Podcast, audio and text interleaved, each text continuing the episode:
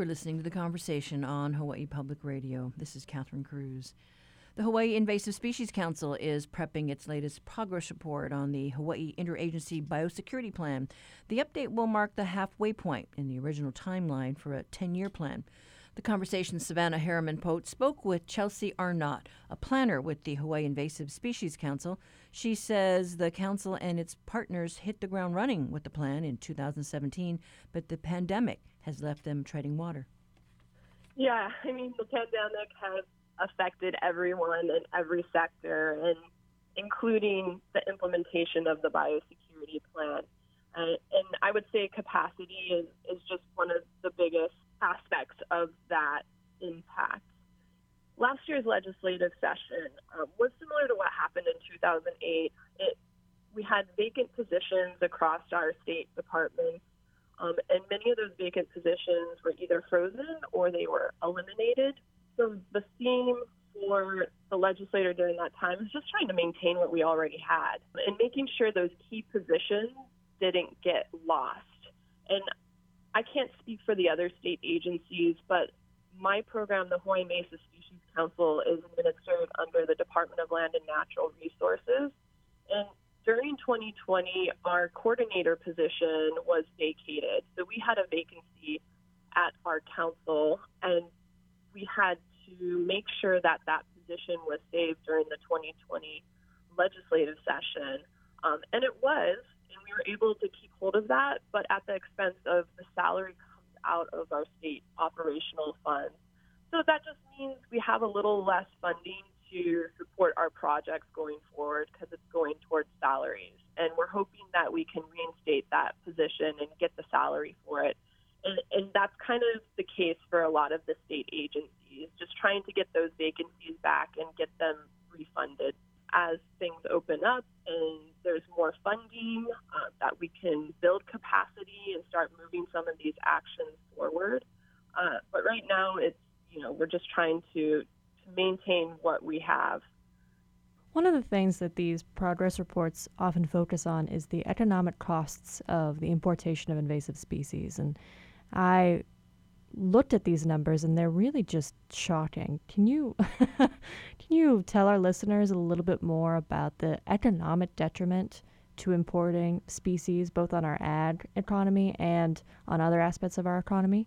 I just saw a new study this year that gave the global cost of managing biological invasions is on the higher end of uh, 163 billion dollars per year. So that's a staggering number. And when we focus on island ecosystems, I mean, invasive species are the number one driver of species extinction. So they're, they're major problems to island ecosystems and prevention, for one, preventing things before they get to Hawaii, and then really upping the ability at our ports of entry to detect and control and stop pests at those ports of entry. A big example of that is brown tree snake, right? We don't have that here yet. And it's amazing and it's a testament to the work of our Hawaii Department of Agriculture and our federal partners that are working at those pre-border and border areas. If brown tree snake got to Hawaii, it could be over $2 billion per year in damages to the economy. And that doesn't factor in the cost to the impact to our natural resources. In Guam, where the brown tree snake has been for, I mean, over 50 years, I mean, it has decimated their native biota. It's wiped out over half of their native birds and lizards, and that is a huge impact on the ecosystem and the ecosystem functions over there. And that's not even factored into that $2 billion economic cost. And prevention is hard, right? It, it's hard to get people excited about prevention. It's not sexy because you don't see it, um, but it is one of the biggest aspects of biosecurity, and it's cost effective to keep these pests out before they come in. One of the things in the plan that has not yet received funding or has not yet started, that was in that initial Hawaii Interagency Biosecurity Plan, is an emergency response fund for biosecurity. Can you talk a little bit more about what this fund or what sum this fund would contain and how it would be used? That's a great one because I think when I was introduced to the biosecurity plan, it, it was one of the actions that really stood out for me also as, oh, we really need this because you're right. There's new pest incursions and a lot of our programs and state agencies, I mean, they're already really tight budgeted and can't take on much more. So it'd be really helpful to have something like a rapid response fund or emergency response fund that we could pull from to help these agencies respond better and faster when it comes to these species. Because um, funding is the crux of the problem. So the emergency response fund, this was actually introduced to the legislature in 2018 and again in 2019. And it didn't make it through. And in that bill, what they were proposing is a million dollars put into a rapid response fund. Fund would be allocated by the Hawaii Invasive Species Council. Um, and I didn't talk about our council, but it is comprised of six state departments. It's co chaired by the chair from the Department of Land and Natural Resources and the Hawaii Department of Agriculture.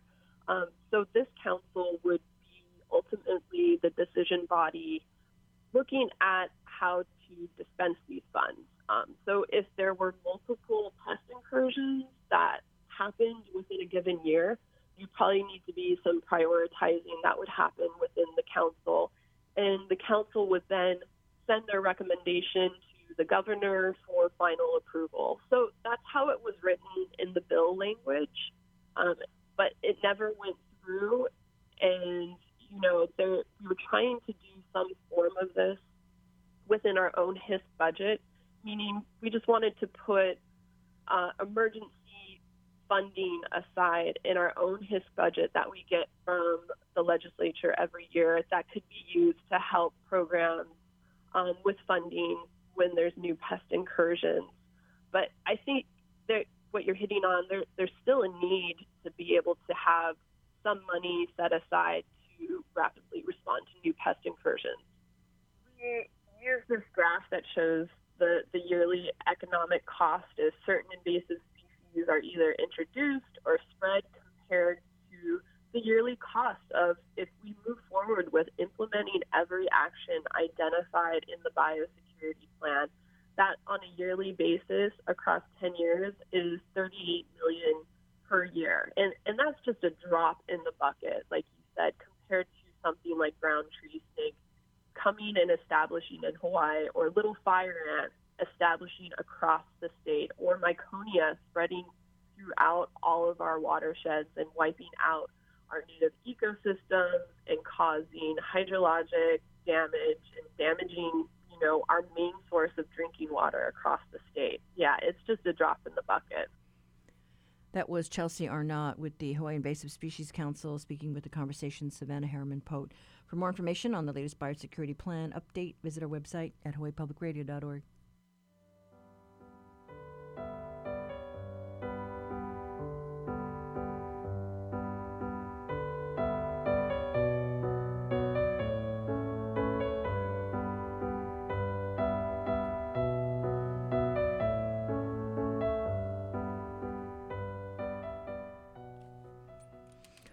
Civil Beat's reality check today looks at high tech ag as a way to help us become more resilient as a community. Reporter Brittany Light joins us today. Good morning, Brittany. Good morning. So, you got wind of a couple of companies that are uh, starting up uh, with some interesting ideas on how to approach ag. Yeah, absolutely. Technology is, you know, starting to change how we grow food. Um, as technology has changed how we do so many things that we do. And uh, some of these technologies are not new, but they're now being used a little bit more wi- uh, widely, even here in Hawaii. Um, and, you know, I think one of the bigger, more exciting projects on the horizon is a company based in Florida. It's called Kalera. It's an indoor vertical farming company. They grow leafy greens all indoors, so you know, artificial sunlight. They're using um, uh, creating basically a, a um, totally artificial climate that is really optimal for, for growing food. And so they uh, have their uh, sight set on coming to Oahu. Um, they're currently leasing a 15,000 square foot warehouse in Ko'olina, and they are planning to start growing leafy greens indoors um, by mid next year, is what they're hoping. Yeah, and uh, we've uh, done stories before where we, I think on Lanai, where they've got uh, Sensei Ag doing uh, some experimental, uh, I guess, high tech ag over there on that island. Yeah, Sensei Ag, you know, that, that's about a three year old company, and they're using these high tech greenhouses to produce lots and lots of food. Uh, so there's different ways to do this. It doesn't have to be all indoors. Um, but really, what these these high tech ag systems allow for is a lot of efficiencies. Um, you know, you don't necessarily have to use things like pesticides. You are able to deliver water and nutrients directly to the root of a plant, so you're not dealing with um, so much water waste. You know, the water isn't being evaporated as it, as happens when you're watering plants that are growing in the ground. Um, so there are other efficiencies that can happen. You're able to have a more consistent product. You're not having to worry about an insect infestation, you know, ruining your crop. Um, so there's a lot of uh, uh, benefits, a lot of values that can be tapped into with some of these higher tech systems. Well, you know, uh, these high tech, uh, uh, you know, vertical farms, though, I mean, it, it does require some investment up front. It does. There's a huge cost to getting these programs up and running, uh, a huge initial investment, which you know makes it hard for a lot of farmers to even think about uh, getting one of these systems started. You know, in Hawaii, most farmers are small farmers, and the kind of capital that you would need to to do some of these projects is is just out of reach at this point. Um, the other thing is that a lot of these projects have pretty high energy costs. Of course, we have the highest energy prices uh, here in, in Hawaii uh, of anywhere in the nation. So when you're when you're creating these optimal growing environments, you're you're using energy, um, and and that's kind of a persistent operating cost that that can be quite high. What about water? Well, the good thing is a lot of these companies say that they really don't need to use that much water. Um, I think Kalera says they're using about 3% of what uh, they would need to use if they were growing traditionally in the ground. Uh, and Sensei, I think they say they use about 5% of the water that they would need if they were growing conventionally. Um, so there's a lot of savings to be had when it comes to water, and, and that's going to be a big deal um, increasingly with, with climate change and how that's going to affect farming. Um, being able to use so much less water is going to have huge advantages. So, how does the Farm Bureau uh, look at this um, newfangled stuff? I think that they, you know, any new farming venture, any um, new way to, to grow local food, I think they're really excited about. I think, you know, the, the one hesitation is just the fact that the, the cost of entry here can be so high, um, right? I mean, we've got this company from Florida coming in and um, building what will be the state's biggest vertical farm. You've got you know, Sensei Ag, of course, they're backed by Larry Ellison. So there's a lot of dollars behind some of these projects, and it, it can be just harder for some of our farmers to, to get in. Yeah, but uh, we obviously need those small farmers uh, in a big way, like we saw with the pandemic, that we just really need to uh, be able to be more sustainable and not rely so much on imports. But um, and, and, traditional farming isn't going away. I mean, you can't grow everything in this way, so this could just be a complement. I don't think that there's going to be competition. All right. Okay. Well, thanks so much, Brittany. Thanks so much. Bye bye. That was reporter Brittany Light with today's reality check. You can read her story at civilbeat.org.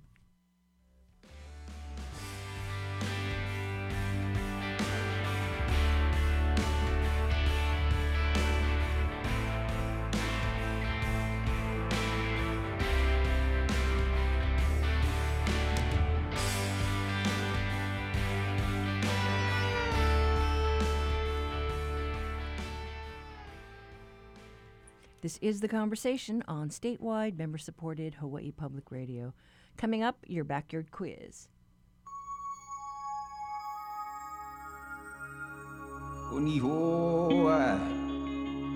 o le hua o ni hau o kaua o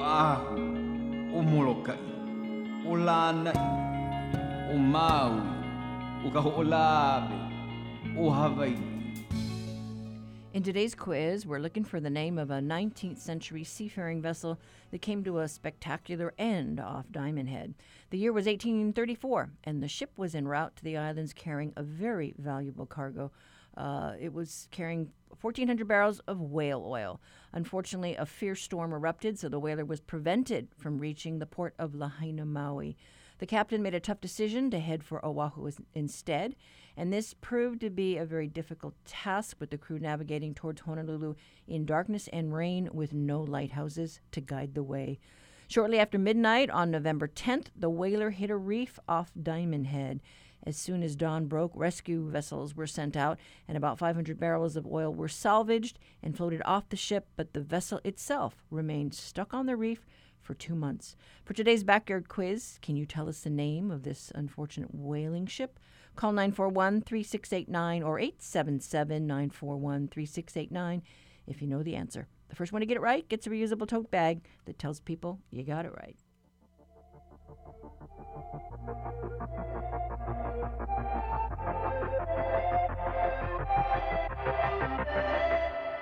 J'ai posé les draps sur ton corps peur que tu aies froid. Je sais pas si tu dors quand tu es loin de moi. Il suffirait que l'on apprenne, faut-il encore qu'on se pardonne? Je peux revivre tes peines et t'aimer si tu m'aimes, mais pas reprendre ce que je te donne. Support for the Backyard Quiz comes from NAREIT Hawaii, which is committed to supporting nonprofits offering community based programs, including vaccinations, to help keep families safe from COVID, such as the Filipino Community Center. NAREITHawaii.com. End, and in the end it's over. You hold on to my hand,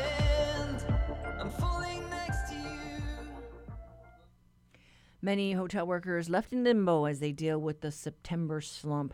Following Labor Day, Local 5 Unite Here says members began seeing their hours cut, and the downturn comes as there are fewer resources to bail out those who are struggling.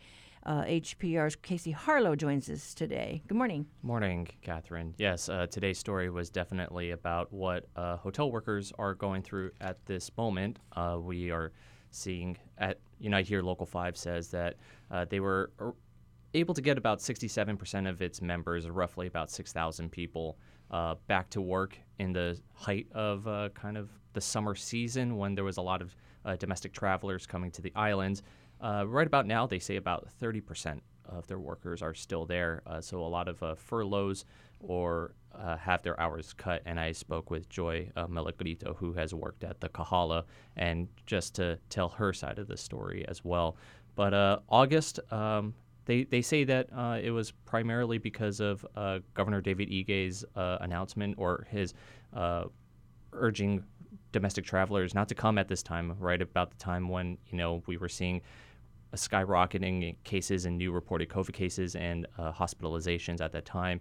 And I've spoken to several business owners who said, you know, that pretty much uh, took their main ba- business, half of their business. Um, tourism is uh, huge here in the islands, obviously, and you see that ripple out effect, and that obviously is affecting workers at this time. Yeah, I mean that scared a lot of people off from from traveling. Uh, we did see early on, I think Mike, uh, Mayor Mike Victorino, kind of, you know, say the same thing, right? Like, uh, can you not travel here right now because we're kind of overwhelmed. Right, right, and uh, yeah, as far as like what we can see as uh, right now, hotel performance. H- the Hawaii Tourism Authority released their August stats, and obviously the August stats uh, aren't uh, indicative of the true impact. We'll have to wait till next month to see what exactly uh, the impact of Governor David Ige's um, announcement was. But so far from August, uh, hotel occupancy was lower, but uh, revenue per available room. This is like the big measure for hotels of like how much money that they're making per room was 7% higher than August 2019. So obviously there was, you know, a huge boom there, but again, ho- hotel occupancy was lower. Uh, hotels on average saw 73% occupancy at that time. And if you want to even go further out, um, vacation rentals saw 74%. We'll get the visitor arrivals sometime later this week. And yeah, uh, we are seeing that Local 5 uh, members, uh, Local 5 says they haven't been able to get all their members back. And either that's because some hotels, they say, uh, have been cutting de- departments, have been cutting uh, areas where people have been working. And there's also the chance that, you know, Local 5 members have, you know, just said, you know what, we're going to try something else because we need the money now.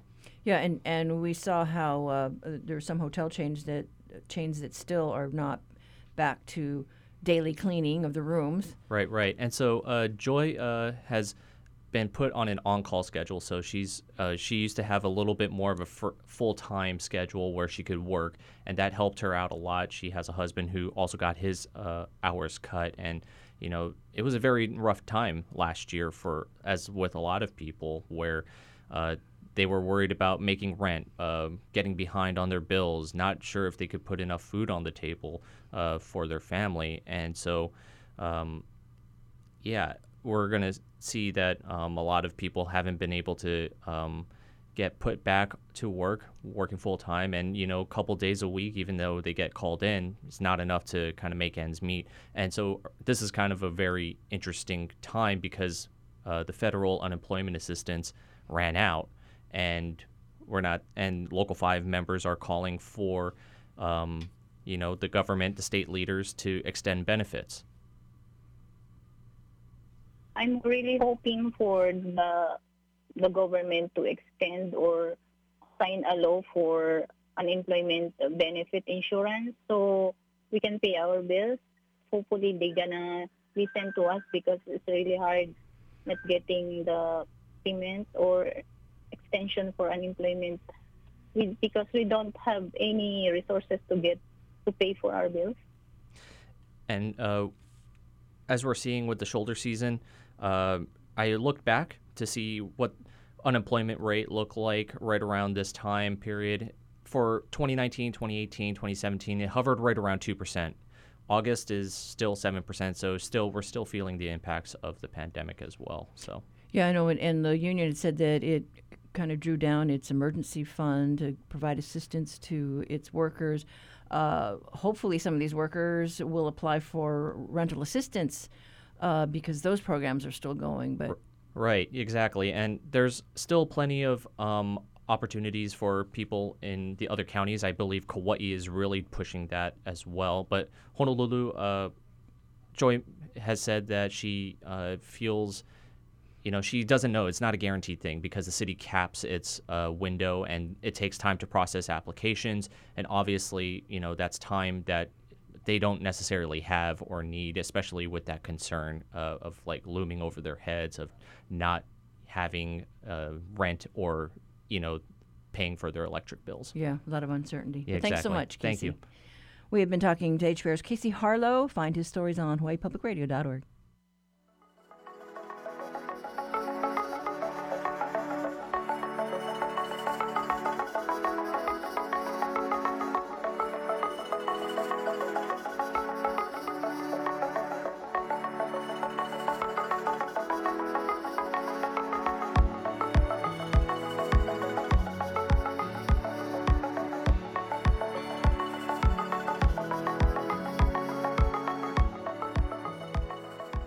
Support for HPR comes from the virtual 16th annual Hawaii Book and Music Festival, presenting Makana in concert at Kawaiahao noon Saturday, October 2nd. Schedule at hawaiibookandmusicfestival.com. Aloha, this is Derek Malama, and after 19 years on the air, I'm passing along the reins of Kanikapila Sunday.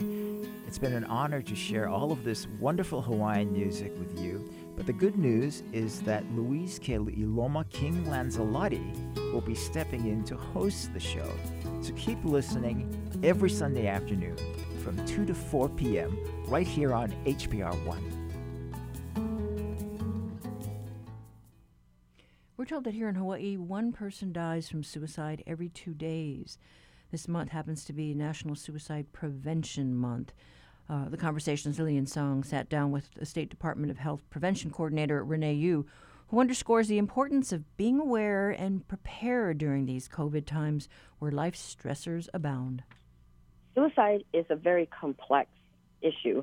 And a lot of times, for whatever reason it is, suicide is presented as a one factor issue, as this person got a divorce, therefore that person died of suicide. And that is very far from the truth.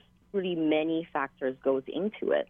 And so when you think about prevention strategies, it's actually a lot more broader than we can think of. So it's suicide prevention by having housing stability policies. It's suicide prevention by people having good health insurance, know, kind of during the pandemic and access to telehealth appointments. Those are suicide prevention. How to promote the safe house campaign, promoting self care, supportive work culture, promoting kindness, parenting skills, parenting support, crisis support, sharing resources, providing the right type of information to people. All those things are suicide prevention. So when it comes to suicide prevention, there's many little things that we can do. Just noticing each other, ask the question. And this is one of the myths that I would like to debunk today. Asking somebody if they're thinking about suicide, if they're thinking about killing themselves, would not cause them to die from suicide. So sometimes just ask point blank that question and stay with them. Know local resources, for example, having Hawaii Cares, the number, and listen really when people are sharing their stories and listen with intent. All these are very, very helpful, but it really is a very complex response. Well, you know, in polite society, you would not think to ask the question. But what I'm hearing you say is that we basically have to be blunt if we notice something. We have to listen with intent with what the other person is saying. And then we have to to just ask that question. Yes, absolutely. Ask that person, are you thinking about killing yourself? Is not going to cause anyone die from suicide. And you mentioned that we're in a polite society, so obviously, you know, there are different ways of asking that question, hmm. but I just want to take the anxiety off of people. Um, that is not a cause for suicide. Many other factors lead to a person struggle hmm. um, being that level of pain. So if we can educate self on that topic, I think it would really save a lot of lives. And you mentioned Hawaii Cares as a resource. Elaborate more on that. Yes. So suicide is preventable and the support is definitely available. Hawaii Cares is a 24 hour crisis hotline. It's 1 800 753 6879. And it's not just a suicide crisis hotline. And you don't have to be in crisis to call that number either. And it's at no cost to you or anyone. So you can call if you have struggling with opioid issues or if you're struggling with alcohol issues. During COVID crisis, actually, you can call Hawaii Cares for COVID related issues.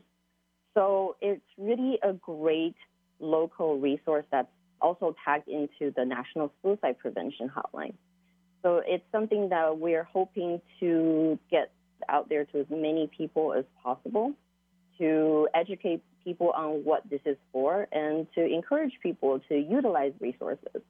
During these these times of COVID where depression, isolation, and anxiety has all been heightened mm-hmm. during this pandemic. Appreciate your pointing out that suicide is not a one factor issue. In fact, if you know someone going through housing hardship or who's struggling with health insurance. All these different factors can pile up. Yes, notice each other, support each other, and ask the questions. Don't be afraid. Educate yourself on the resources that's out there. And an average suicidal crisis actually lasts about four minutes, according to national data. So if something that can be done during that time, it could be a life that could be saved. And whatever we can do to kind of get to the next window, that's a success. That's a life that's saved. Mm. And, you know, general kindness. Kindness is suicide prevention. And it's so true and sounds very simple, but it takes a lot of practice to do, especially during this COVID time we were all very stressed out and pushed to our limits. and um, and you know keeping your house safe. So there are also other local resources in the spirit of Suicide Prevention Month. For example, our local um, chapter, the American Foundation of Suicide Prevention, they have a lot of great resources on their website, and also NAMI, National Alliance on Mental Health, Mental Health of America, the Hawaii chapter, and also Prevent Suicide Hawaii Task Force. There are a lot of good partners in suicide prevention here in Hawaii, and everybody's working toward the same goal to raise awareness, to spread hope, and get the resources out there for people. So there is a lot of hope and a lot of support out there, and we just want to make sure that we can get that to the right people. So suicide prevention starts at every aspect of our life we can all take part in it, and not just in September, but all year round. Mm-hmm. But as this is National Suicide Prevention Month, you're stepping up to share your expertise, your network, to help others in the community know that they are not alone. There are resources, and you're making it as accessible as possible yes, you're definitely not alone. And there are many great people in the States that are working really hard to get the word out there to work on resources. So support is available, and hopefully we can reach as many people with those resources as possible. Suicide is preventable. I learned this at a training. The presenter said that when it comes to suicide, it's never about death. It's about finding reasons for people to live. That was the conversation Zillian Song and the State Health Department Suicide Prevention Coordinator Renee Yu. 24 7 help is available during these COVID times. Call Hawaii Cares at 1 800 753 6879 or reach the crisis text line by sending home to 7, uh, 741 741. Statewide events calling attention to this issue continue through the end of the month. We'll share links on our page at hawaiipublicradio.org after the show.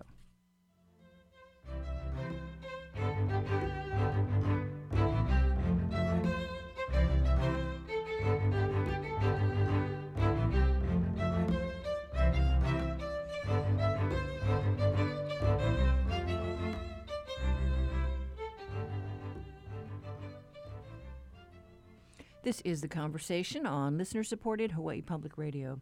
You know, scientists are closer to tracking down the mysterious Planet Nine, the large icy planet that they believe lives on the outer regions of our solar system. Astronomer Christopher Phillips joins HPR's Dave Lawrence for today's Monday Stargazer.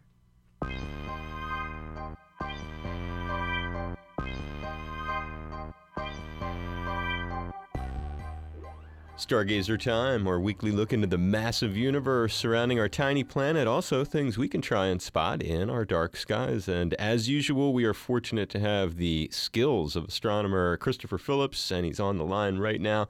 Hey, Chris, welcome back. What's in store this week? Hey, Dave. It's good to be back. So this week, stargazers, Venus can be seen in the west shortly after sunset, with Jupiter and Saturn visible in the southern and eastern skies.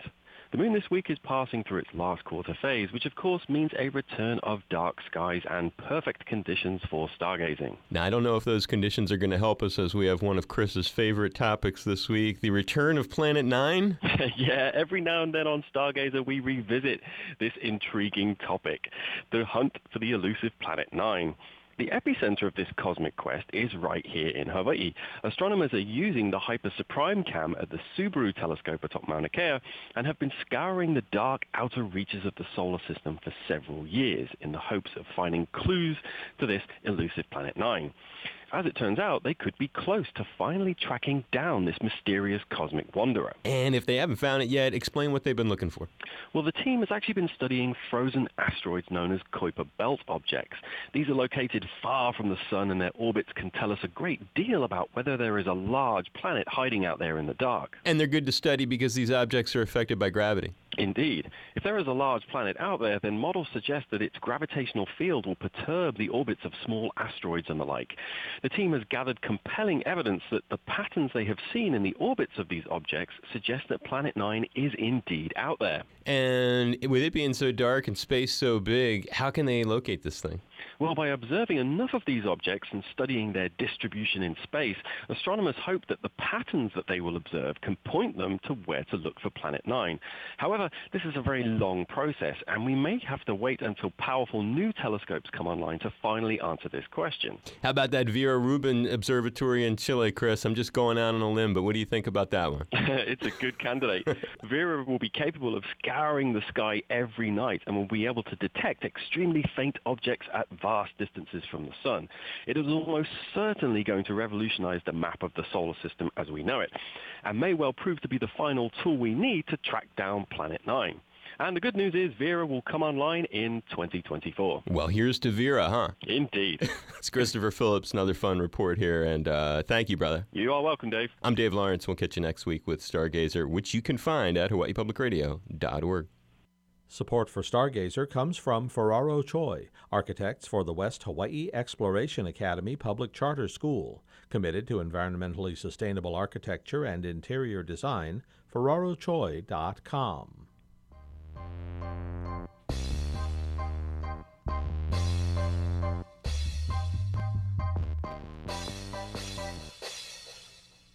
Today's backyard quiz asked you for the name of a 19th century whaling vessel that hit a reef off Diamond Head back in 1834.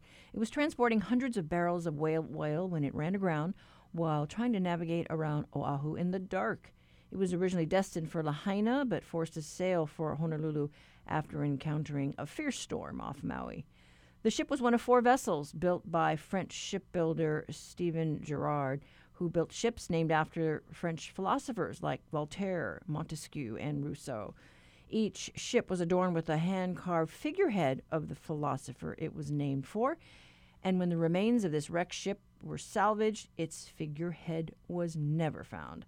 So if you're ever scuba diving off Diamond Head, be on the lookout. You might encounter the detached head of the long forgotten French philosopher Helvetius, the name of the ship, and the answer to today's backyard quiz.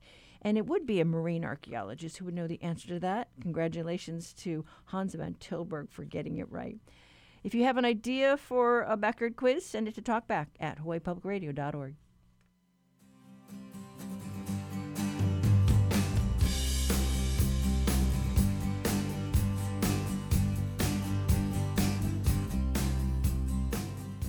Support for Hawaii Public Radio comes from ProService Hawaii, offering advice to employers on managing business challenges due to the coronavirus. More at proservice.com slash COVID help or by calling 808-207-7634.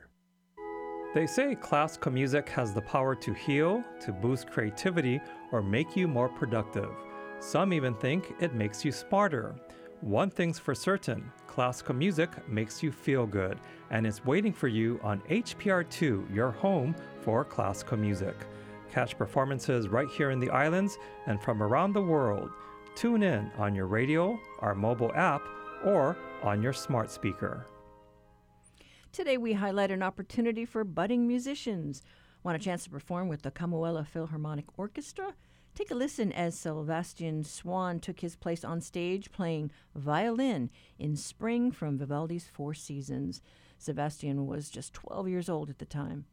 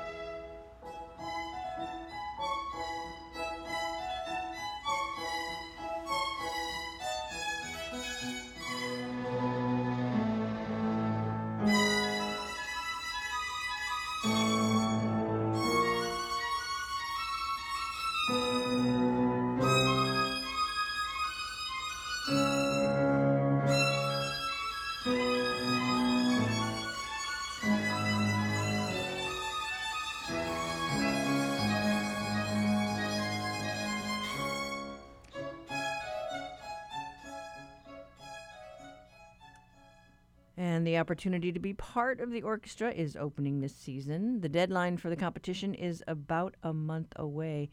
Auditioning remotely for our young people has never been so easy, so says Maestro Brian Dollinger, who is into his sixth season as conductor for the Big Island Philharmonic Orchestra. He's a busy man. He divides his time between here and the mainland, where he conducts two other orchestras. It's wonderful that we have a young artist competition every year. And what's actually different with this competition than my orchestras on the mainland is there are three winners for three different age categories. So I've actually had winners that were eight years old performing with the Philharmonic, all the way to 18, and it's really been wonderful, eh, eh, wonderful experience to work with such young artists. But they're really good even at eight, nine years old. It's been, I've been really impressed by the education that these students have been getting by their private teachers. And because of COVID, this coming Masterwork season with the Philharmonic, we actually have two concerts that are dedicated to our young artists our first concert, which is on October 3rd, will be last year's winners, who are a couple of pianists. And then this year, our competition winners will be in, held on the January performance. Um, so we'll have a lot of youth um, on stage with us this year. Well, that's terrific.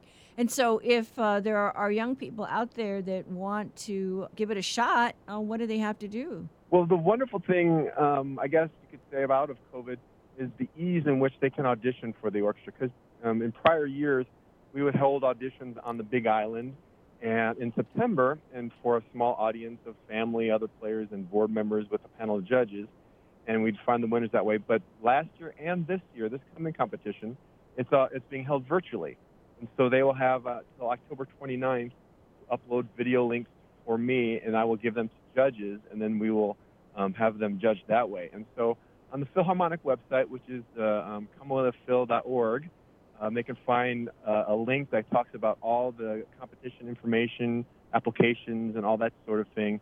Um, and so we've had students from across the island um, um compete with us, which has just been really fantastic. And so, how long do these uh, segments, you know, have to be uh, when they send in their material? Oh, sure. Uh, basically, we only have a length limit, so um, it's up to 15 minutes. They could be four to five minutes. They, they average usually around 10 or 11 depending on the piece. Um, two years ago, we had a cello piece that pushed the envelope of the 15 minutes. Um, but it's all if we keep them within that range and we make sure that we can each student has the, the same amount of time opportunity for them and um, it's really exciting to see them find their own with the preparation for the auditions but also for the winners when they get on stage for the first time with an orchestra and hearing the sound and you can see them like like wow i'm on stage with an orchestra it's incredible um, so it's it's really I love this part of being a conductor is working with the youth and being part of their first experiences with an orchestra. Um, this year with the Philharmonic, um, they rotate uh, instruments as far as who's the focus. This year is strings. Um, last year was winds, brass, and piano. Uh, piano. So this year we'll be focusing on string, the string family. So string students from eight years old through 18 um, who are ready with a concerto of some sort um, can go to the website and apply and send us some videos. And so, gosh, you know, I mean, with COVID, I know it's it's probably opened up doors. Uh, I have a friend whose daughter auditioned for uh, ABT and got to do Great. a summer workshop, you know, uh, and Mhm. you know, it, it's just in her own little garage in Hawaii Kai, but um, was you know just loved the experience. Well, I think that's one of the silver linings of all this bad stuff with COVID is because um, organizations around the world have had to pivot to be becoming more virtual. And whether it's just the auditions or even the full concert experiences or master classes, uh, master teachers and universities and festivals have had to figure out a way to still be able to have their events, to be able to reach musicians and audiences. Um, have had to figure that out with electronics and technology. And what's amazing is the arts have really done a fantastic job um, utilizing technology to be able to stream um, performances like the Philharmonic has, or even have live streaming uh, master classes with master teachers from around the world. So I think it's really opened up a whole nother part of fine art and reaching deeper into communities. Um, one of the things I'm looking forward to with our performance on October 3rd is the Kahilu Theater in, um, up in Waimea, where is our concert home. They, through COVID, upgraded all of their technology. They have 4K cameras, a fantastic sound recording system, and their own streaming capabilities. And so on Kahilu.tv is where our concert on October 3rd will be because um, we've had restrictions back on the islands, and so we can't have an audience. But we were given approval to stream our concert. So what that does, even though we, as musicians and artists, feed off of the energy of an audience, now with the streaming, we can actually reach not only the whole Big Island, all the way down to Volcano and Hilo, but also the whole Hawaii Island and even beyond for people on the mainland or in other countries who might be subscribing to Kahilu, Kahilu TV can actually see the Philharmonic perform. That to me, I mean, I get goosebumps thinking about the, the reach that we can have using technology. I think it's really incredible. And you know, there's something about sparking a child's interest, you know, and their Mhm. passion. Uh, I just happened to catch something. Oh gosh, I think it was on 60 Minutes this past month about a conductor who, you know, he knew from, you know, when he was so high that he wanted to be there conducting, and it was just Mhm. a wonderful Right. story when you when you see that spark just ignite. Well, that's that's that, that is so true. And like I said, working with these particular students is a spark I see. But then um, when we've done education concerts and bussed in students up in Waimea, many of them it's the first time they've ever seen these instruments. Many times they've ever heard an orchestra, and maybe hopefully you can tell by my energy about music. I feed off of kids.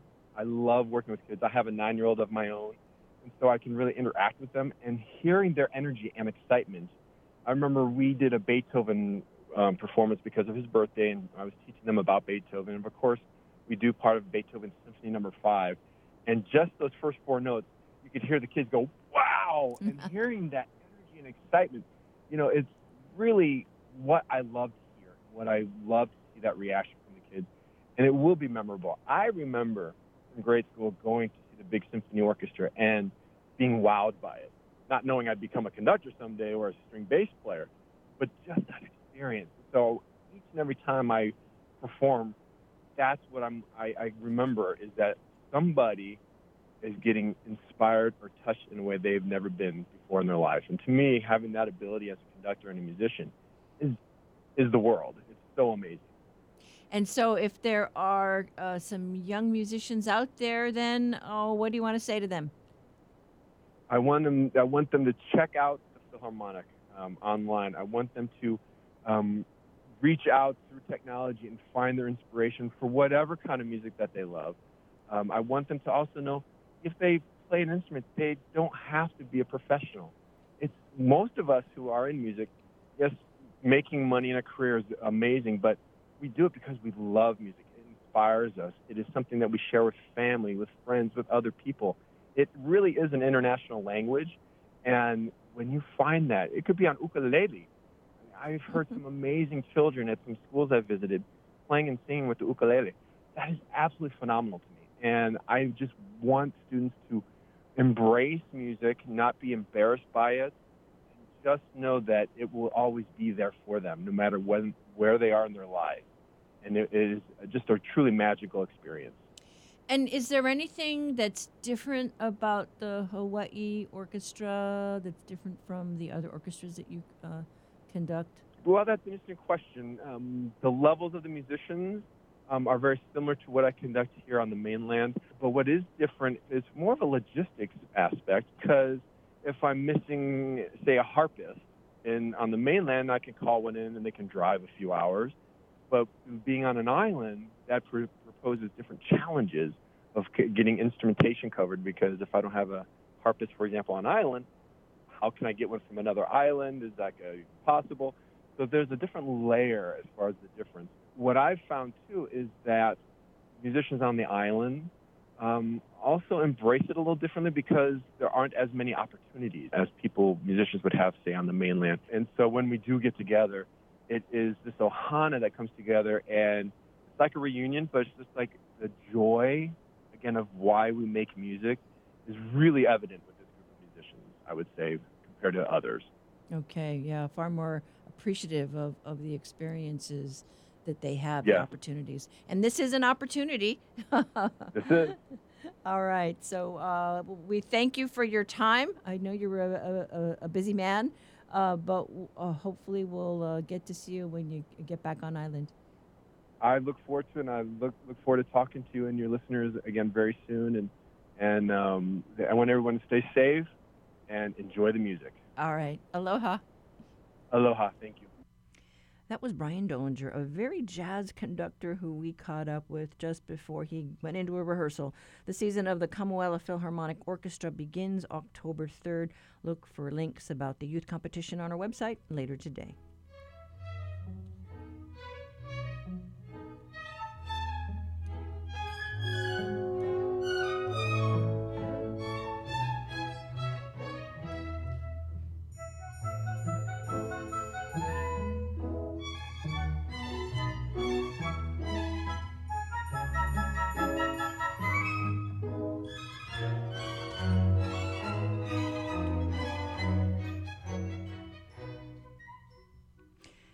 That's a wrap for us today. Tomorrow, we plan to hear from Honolulu Council Chair Tommy Waters. Do you have a story idea to share with us? Call our talkback line 808 792 8217. Missed something and want to listen back to something you heard today? All of our shows are archived. Find them on the conversation page at hawaiipublicradio.org. I'm Catherine Cruz. We will be back tomorrow with more of the conversation.